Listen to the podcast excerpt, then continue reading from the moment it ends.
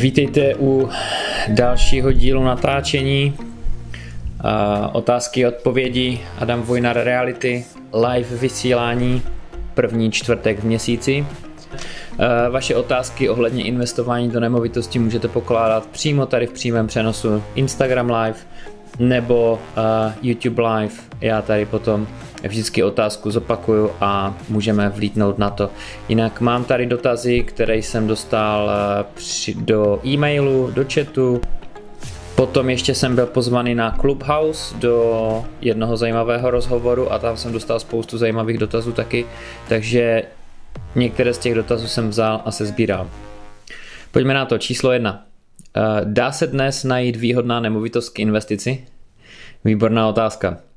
Eh, ano, určitě dá, je to o přístupu a je to o hlavě, o tom, jak člověk je nastavený eh, ohledně toho vyhledávání té nemovitosti, protože jednoduše může podlehnout tomu dojmu, že dneska nemovitosti k investici prostě nejsou, že neexistují, že jsou všechny pryč, ale není to úplně pravda.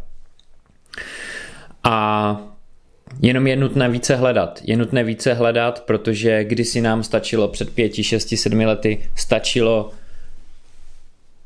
projít 20, 30 nemovitostí a člověk jednu výhodnou investici našel.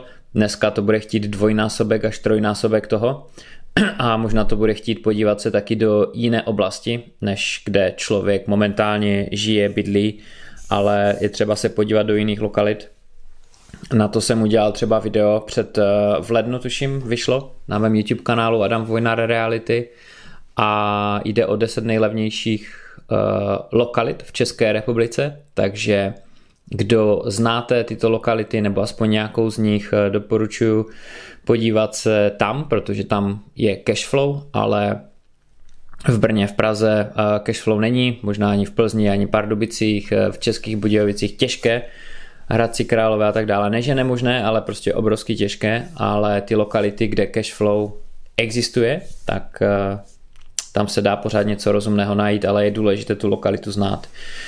Jsou dvě uh, věci, o kterých chci ještě tady k této otázce mluvit. První z nich je negativní sentiment. A Negativní sentiment znamená, že ve zprávách, eh, v článkách v novinách všude slyšíme o tom, jak investování do nemovitostí nefunguje, jak ti, co investovali do nemovitosti, jak prodělají, jak eh, zkrachují, jak nemovitosti jdou dolů na ceně, jak eh, všichni dávají ruce pryč od nemovitostí. A to je negativní sentiment. Taky bude negativní sentiment, když tady budu vysílat jako teď.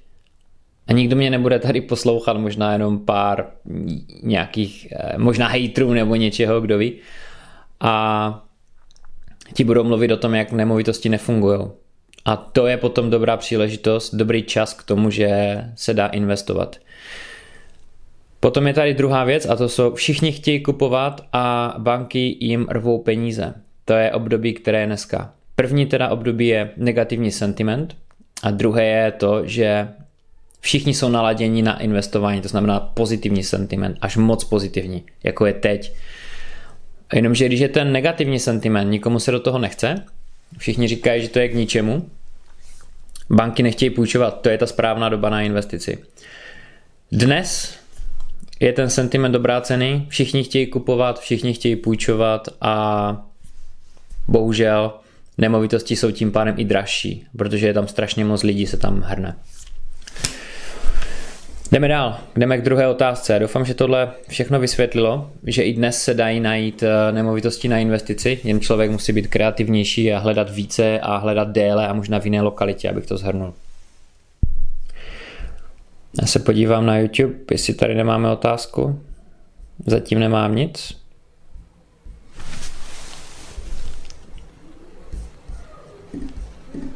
Otázka číslo dvě. Jak daleko od domova je vhodné investovat? Uh, jednoznačně, kde to člověk zná, tam je dobré začít. Kde to člověk zná, aspoň eh, pokud je to investor, který je začátečník, tak určitě tam, kde člověk se pohybuje často, kde zná místní poměry, kde zná ty ulice, kde zná ty zaměstnavatele, školy. Uh, a prostě ví, kde je ta lokalita dobrá, kde jsou eh, nemovitosti levné, ale stojí to za to, protože ne vždycky, když jsou nemovitosti levné, tak to znamená, že je to dobrá investice. Jo, tak samo jako někde může být nemovitosti drahé a neznamená, že to nemusí být dobrá investice. Ono to nebude dobrá cashflow investice, ale neznamená, že bude špatná ve všech aspektech, tak to prostě není. Tak, ještě abych se vrátil k té první otázce. Teď mě ještě napadla jedna důležitá věc. A to je, dá se dnes najít výhodná investice, nemovitost k investici. Člověk nemusí investovat eh, nezbytně do bytů klasických, jo? nebo kupovat domy nebo pozemky. Člověk může začít kupovat opravdu garážové stání, garáž nebo chatu, jo? nebo něco úplně jiného. Člověk může prostě být eh, opravdu, opravdu kreativní a měl by být, aby, aby se to vyplatilo. Přece jenom investování do nemovitostí je eh, věc, která je strašně rozmanitá a eh, nikdo neví o tom úplně všechno. Jo? Prostě je to velká, velká oblast. Tak, pojďme dál. Trojka. To jsem dostal na Clubhouse v zajímavém rozhovoru a to bylo, jeden posluchač se mě ptal, z kolika penězí si začal jeho investování. Já jsem začal přibližně z tisíce a, takhle. Já jsem měl nějakých 1500 liber asi a začal jsem prvně podnikat v nemovitostech, to bylo v Anglii rok 2008-2009 a tam šlo o zprávu nemovitostí, zajišťování práce pro lidi z, zahrani- z Čech, kteří přijeli do Anglie. Takže to bylo podnikání v nemovitostech, měl jsem 1500 liber Založil jsem firmu, založil jsem funkční biznis, měl jsem vyšší příjmy, nadstandardní příjmy v té době, což mi dalo právě to podnikání a pak jsem šel do investování. Takže nešel jsem prostě rovnýma nohama do investic, kdybych byl celou dobu někde zaměstnaný a pak šel do investic, to ne. Prvně jsem založil ten biznis, který, se za, který vlastně předmětem toho biznesu byly ty investice a tím pádem jsem měl k tomu strašně blízko, k těm nemovitostem. Jo, to byla otázka posluchače, který říká, jak máme začít investovat do nemovitostí, když nemám prostě stovky tisíc nebo miliony korun. A ono se to dá, jenomže člověk musí prostě začít eh, s něčím jiným. Buď to může už začít investovat do eh, levných nemovitostí, třeba zrovna ty garáže nebo nějaké levné pozemky, třeba je někdy v budoucnu pronajímat nebo zná územní plánování a ví, že někde v jeho obci se plánuje, že za několik let eh, to, bude, to budou pozemky k výstavbě, ale dneska ještě nejsou a koupí to za cenu orné půdy. Jo, takže člověk může být kreativní, co se tohohle týká. A nebo prostě založit biznis. Jo. Před uh, rokem a půl bych říkal, proč nezaložit Airbnb biznis. Jo. Dneska už uh, míň, ale ono se ta doba určitě do nějaké uh, do nějaké míry vrátí, že lidi začnou zase cestovat a zase Airbnb prostě půjde dál a tak, jo. Takže krátkodobé bydlení určitě uh, nebude špatná investice. A skrz to se pak člověk může dostat do toho investování, kterému zabírá méně času. Takže prvně z méně peněz, ale více času a potom si našetřit peníze a z více peněz méně času do toho člověk bude muset dávat do toho. Takže potom už to bude opravdu investování. Z začátku spíš business, práce a potom už to bude čistě investice. Tak, mrknu na YouTube do chatu, jestli nám funguje. Možná nám chat ani nefunguje. Nevadí. Jestli máte někdo otázku eh, na YouTube, klidně napište. A je zvláštní, že nikdo nenapsal vůbec nic. Já doufám, že to teda funguje. Vždycky tady někdo napíše aspoň něco. Snad není chyba někde na mém přijímači. Dobrá, jdeme dál. Jak mám začít, když mám jen 100 tisíc? To je to, co jsem teď říkal. Business v realitách, eh, garážové stání, nějaké levné pozemky, levné byty, levné lokality a tak dále. Miroslav Havel, Instagram, funguje, super. Tak to jsem rád. Marian Drgo, ahoj, čau Mariane. Marian, výborný hypotéční poradce v Praze, doporučuji, pokud kupujete nemovitost. Honza Čermák, realitní makléř v Brně. a už nevím kdo. Jan Vrbka, realitní makléř, ano, Honza, doma realitní makléři, spolupracujeme spolu, takže máme tady zajímavé publikum. A my jdeme dál k další otázce. Na závěr potom za nějakých 15-20 minutek budeme končit. Já tady mám dvě knížky doporučenou četbu, které jsem minulý týden dostal a jsou výborné, takže k tomu se dostaneme za malý moment. Kolik je vhodné utratit za zprávu nemovitosti? Je dobré použít správce od začátku? To byla otázka, kterou položil někdo eh, v našem Clubhouse rozhovoru a tady jde o člověka, který vlastně chce investovat extrémně pasivně, to znamená opravdu nedělat eh, vůbec nic s tou nemovitostí, jenom tam vložit peníze a proto se na to ptal. A my máme tři druhy té zprávy té nemovitosti. Já to rozlišuju teda na tři druhy zprávy nemovitosti. První je samozřejmě hodně aktivní, potom méně aktivní a pak je úplně pasivní. Ta hodně aktivní zpráva nemovitosti je to, že si všechno dělám sám, najdu si nájemníka sám, vlastně dělám realitní činnost a inzer, eh, inzeruju si to sám, hledám nájemníka, starám se o chod eh, té nemovitosti, starám se o smlouvy, starám se o přepis eh, služeb, o nastavení záloh, prostě dělám úplně všechno. Když nájemník má problém, zvedne telefon, volá mě, já se seberu, jedu tam, anebo zajistím někoho, kdo tam může třeba místo mě nějaký specialista. Jo? Tohle je uh, první, první způsob té zprávy nemovitosti ze tří, to je ten hodně aktivní. Potom je méně aktivní a to je nějaký hybrid mezi tím tou jedničkou a trojkou. A to znamená, že mám nemovitost, zavolám makléři, třeba tady pán Vrbka nebo někdo jiný, že jo, Honzo, a může si domluvit prostě realitku, která mu sežene toho nájemníka, kde nájemník platí za tu službu té realitní kanceláři, takže tomu investorovi by to mohlo být v podstatě, mohlo být jedno, ale jsou investoři, kteří všechno chtějí dělat prostě sami. A ta realitka prostě najde toho nájemníka, postará se o smlouvy, postará se o to, aby ten nájemník byl eh, nějak prověřený a tak dále.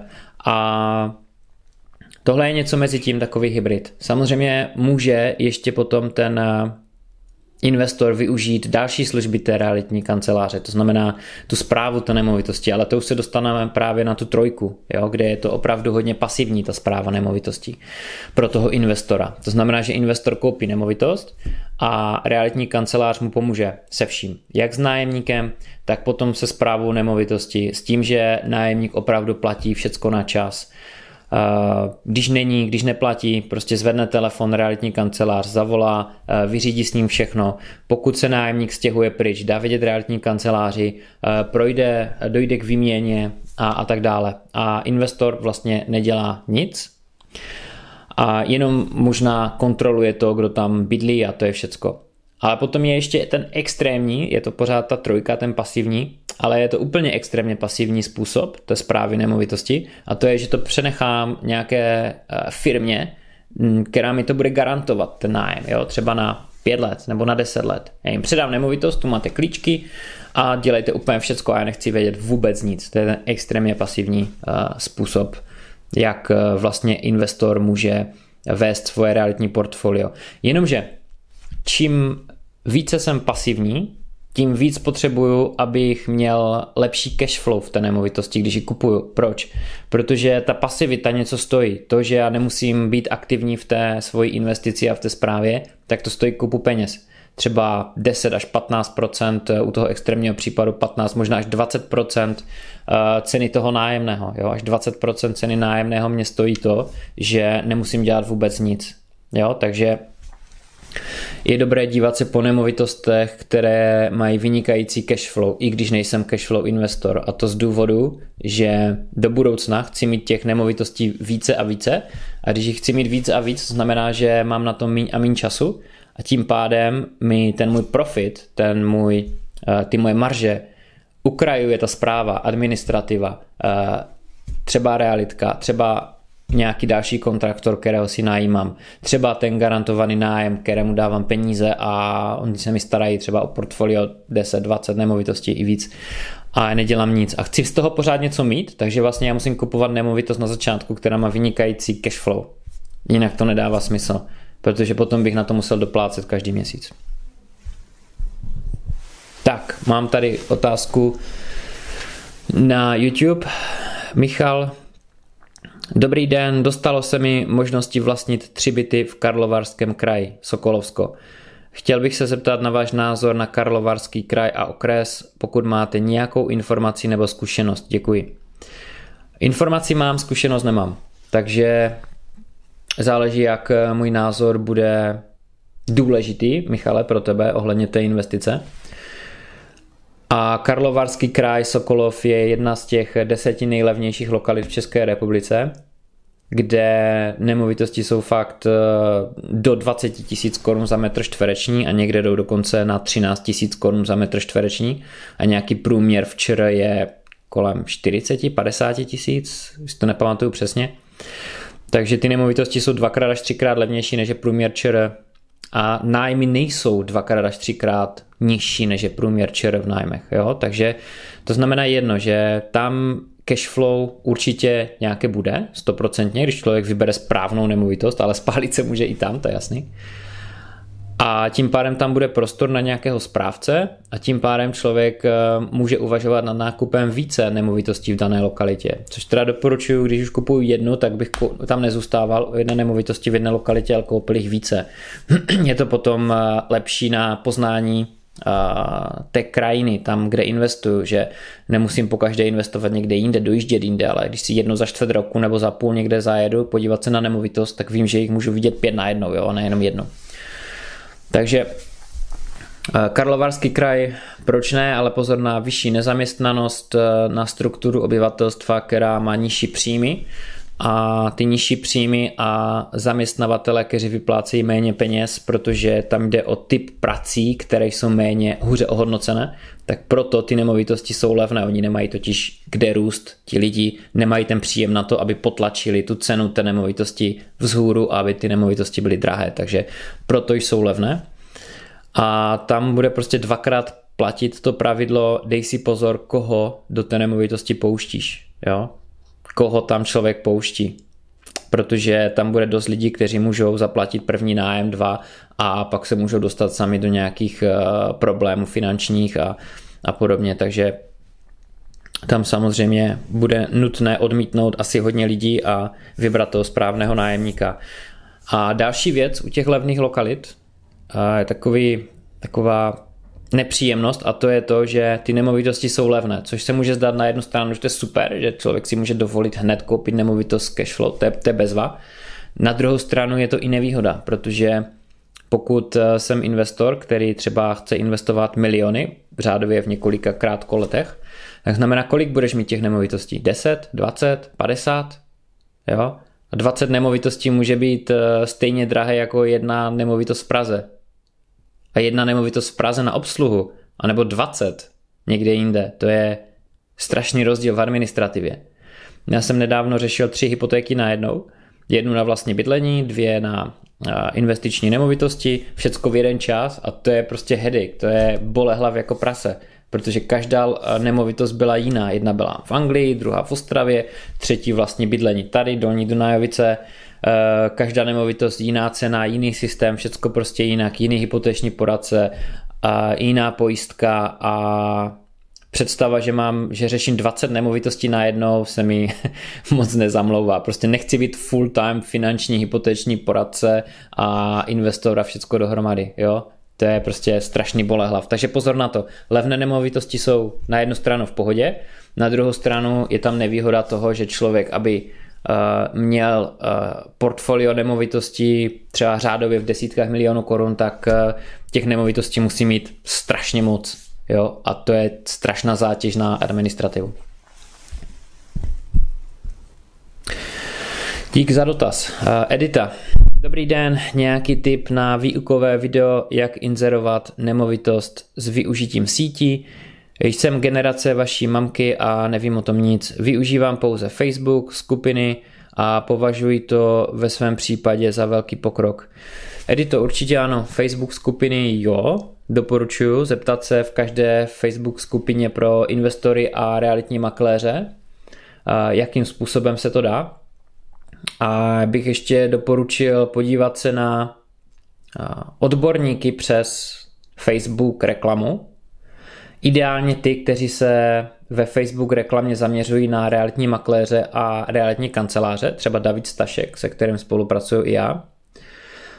A tam získat nejvíc informací, jo? jakým způsobem se to dá dělat na tom Facebooku, YouTubeu, Instagramu, jo? Clubhouse třeba jo? a tak dále, i když Clubhouse nemá placenou reklamu zatím.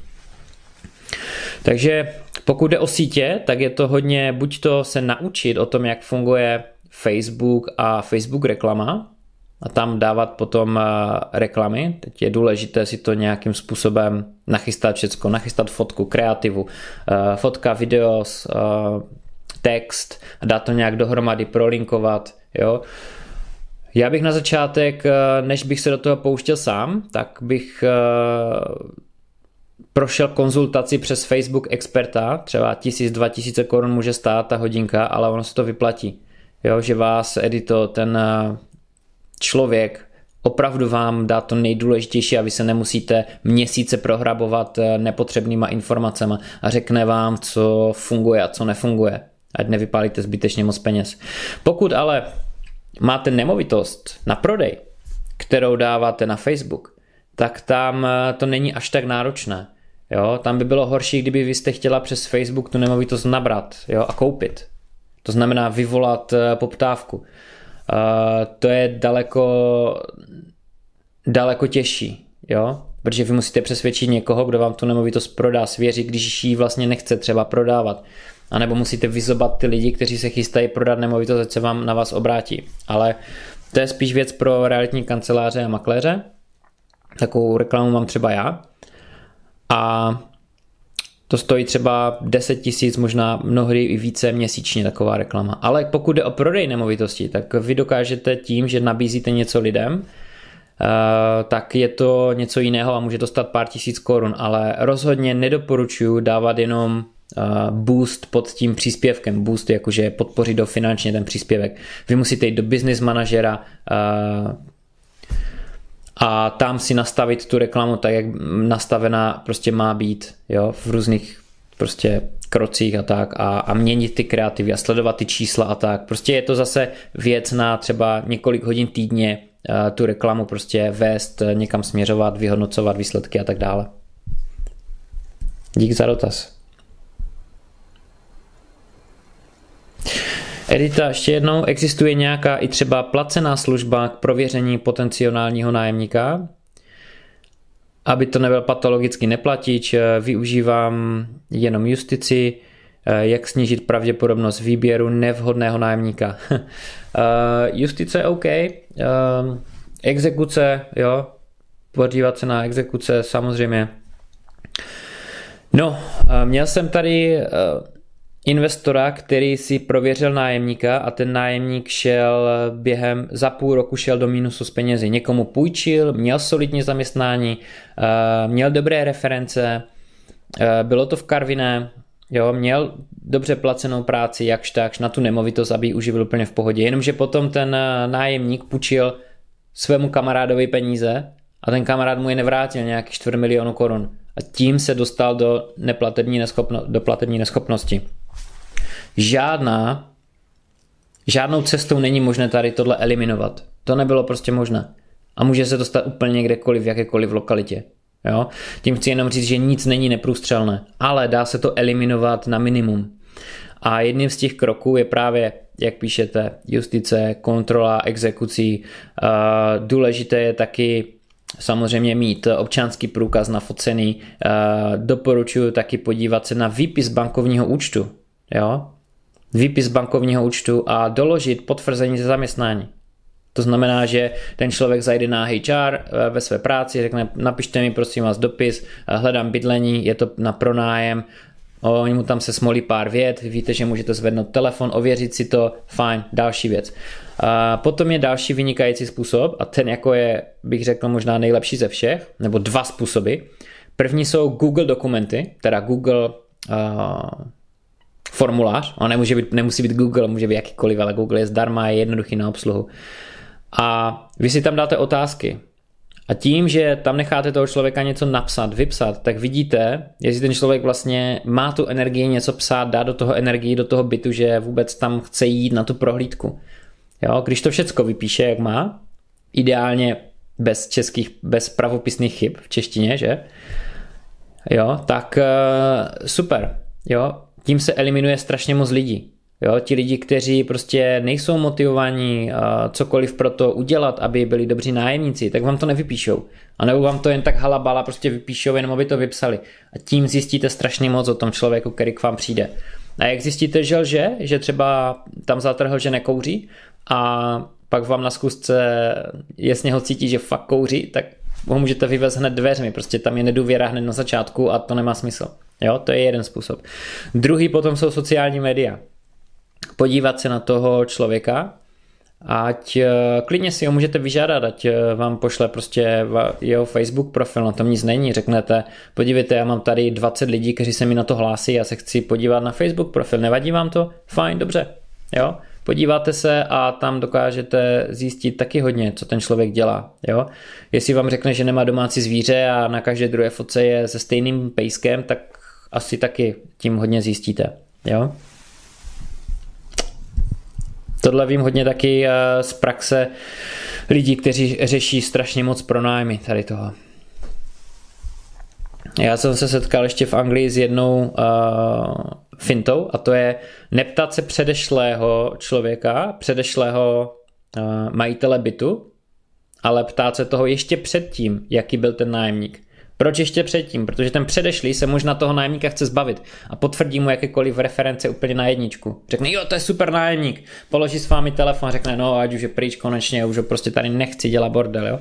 A když se zeptáte někoho ještě předtím, kdo tam, eh, kde ten nájemník bydlel, pokud samozřejmě je to ve vašich silách tady tuto informaci eh, získat, tak eh, ten ještě předešlý řekne úplně všecko o tom nájemníkovi. Nemá prostě co ztratit.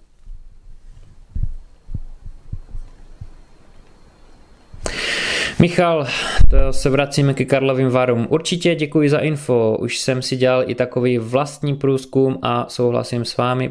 Přeji pěkný den, já taky Michale. Jakub. Dobrý den, používáte ve svých nájemních smlouvách doložku přímé exekuční vykonavatelnosti? Ne, nepoužívám. Nepoužívám, eh, můžete to použít a proč ne jako? Jo, proč ne? Na druhou stranu, to je obousečná zbraň, protože tím dáváte nájemníkovi jasně vědět, že se na něho díváte jako na potvoru, která vás chce okrást. A ze začátku ten vztah je takto nastavený mezi váma. A je to dobře? Takže proč to tam nedát? Jako papír snese všechno, jestli to využijete nebo ne, je vaše věc. Nájemník, když o tom bude vědět, OK, možná si dá větší pozor.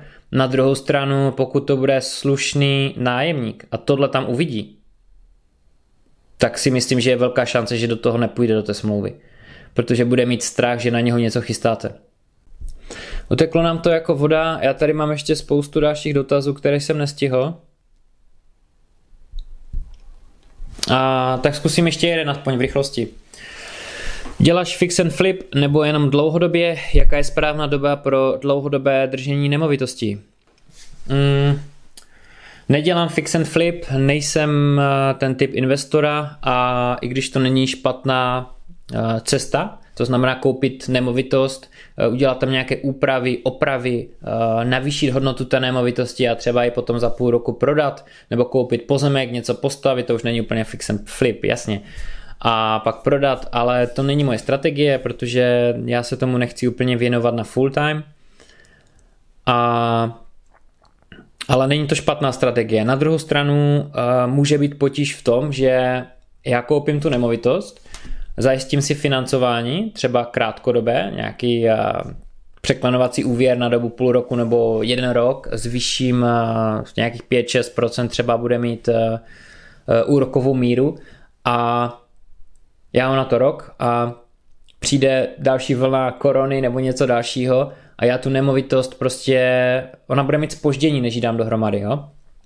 Bude problém s materiálem, se stavařema, s, s úřadama, jo, nějaké povolení budu vyžadovat, všichni budou dělat prostě jenom to nezbytně nutnou věc, neodkladnou, aby, aby přežili a nebudou mít čas na moji nemovitost, jo.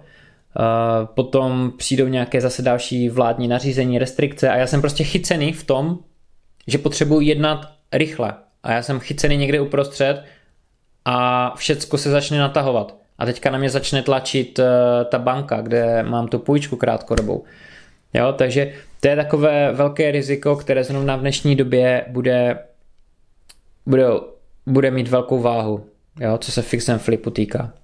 Uh, druhá, druhá část otázky, jaká je správná doba pro dlouhodobé držení nemovitosti? Uh, není taková, já bych řekl, že není uh, odpověď tady na to, že není ta doba. Uh, máme krátkodobé, střednědobé, dlouhodobé, záleží na tom, jaký je investor, jaké má očekávání a pokud mu to všechno sedne, může mít nemovitost půl roku, udělat ten flip a, a je to OK. A pokud je to někdo jako já, má nemovitost 20 let a je to taky OK. Jo? Takže tady uh, je to o tom, o té osobnosti a o tom očekávání. Sedmička, poslední teda, poslední otázka, ještě se podívám na YouTube, jestli tady něco nemáme. Jakub píše, děkuji za váš názor, rádo se stalo Jakube. Jaké je to být makléř, investor, není to v rozporu? Jednoznačně je to v rozporu. Já jsem realitní makléř pro doma realitní makléře a zároveň investor a je to v rozporu samozřejmě, ale já se na to, já na to nahlížím tak, jak na cizí jazyk, jo? co to má společného s cizím jazykem, vysvětlím. Eh, když jsem byl v Anglii, tak jsem se učil angličtinu a měl jsem začátku problém. V momentě, kdy jsem byl hodně v kolektivu anglickém, tak eh, jsem měl zase problém přepnout do češtiny. Prostě všecko jsem mastil anglicky, jo. A potom jsem začal dělat pro anglickou banku, kde jsem překládal mezi angličtinou a češtinou. Prostě tu slyším česky, tady překládám anglicky a obráceně. A já jsem si navykl, nebo zvykl, naučil se rychle přepínat z, jedné, z jednoho jazyku na druhý. A dneska mi to nedělá problém. Uh, to samé vidím i v těch eh, investicích versus makléř. To znamená, i když to jsou dvě protichudné věci, makléř se snaží prodat za co nejvíc peněz, investor se snaží koupit za co nejmíň, to znamená, že každý jde úplně jinou stranou, tak eh, se dá mezi tím uh, přepínat, tak samo jako v tom jazyce, v té češtině, v té angličtině, jenom se to chce naučit. Jo, to chce prostě chvilku času a, a ono to půjde. Tak, zdravím všechny na Instagramu. Dobrá, to byla poslední otázka. A tady máme dvě knížky, které jsem chtěl doporučit. Pokud se chcete stát realitním makléřem, Sledujte tohohle člověka na YouTube, bohužel v angličtině, ale eh, jeho videa vám dají hodně i v angličtině, nejsou náročné na překlad. Knížka už je trošku složitější, ale je psaná velmi srozumitelně, velmi jednoduše, takže uh, i pro ty, co nejsou pokročili v angličtině, jo, předpokládám, že tahle knížka asi dlouho přeložena do češtiny nebude, jestli vůbec. Ryan Serhant, uh, Big Money Energy, jo, jeden nejsled, snad nejsledovanější uh, realitní brand na světě, nejvíc sledovaný, jo? Na YouTube, na Facebooku. Druhá kniha, to je úplně jiné téma, Jordan Peterson, perfektní kniha, před pár dnama jsem ji otevřel, mám dvě kapitoly přečtené. Je to pokračování jedničky, to znamená, že to je druhé vydání. 12 pravidel života byla první část a teďka je druhá a to je Beyond Order, já to mám v angličtině, ale předpokládám, že vyjde v češtině, protože jednička byla v češtině. Jo? Jordan Peterson, určitě znáte z YouTube, psychoanalytik, výborný řečník a intelektuál. Doporučuji. Super, díky moc za sledování, dámy a pánové, díky moc za skvělé otázky. Uvidíme se znovu zase první čtvrtek eh, v měsíci, což bude 6.5. 6. května se znovu tady potkáme. Tak jo, mějte se fajn a už se na vás zase těším za měsíc. Ciao.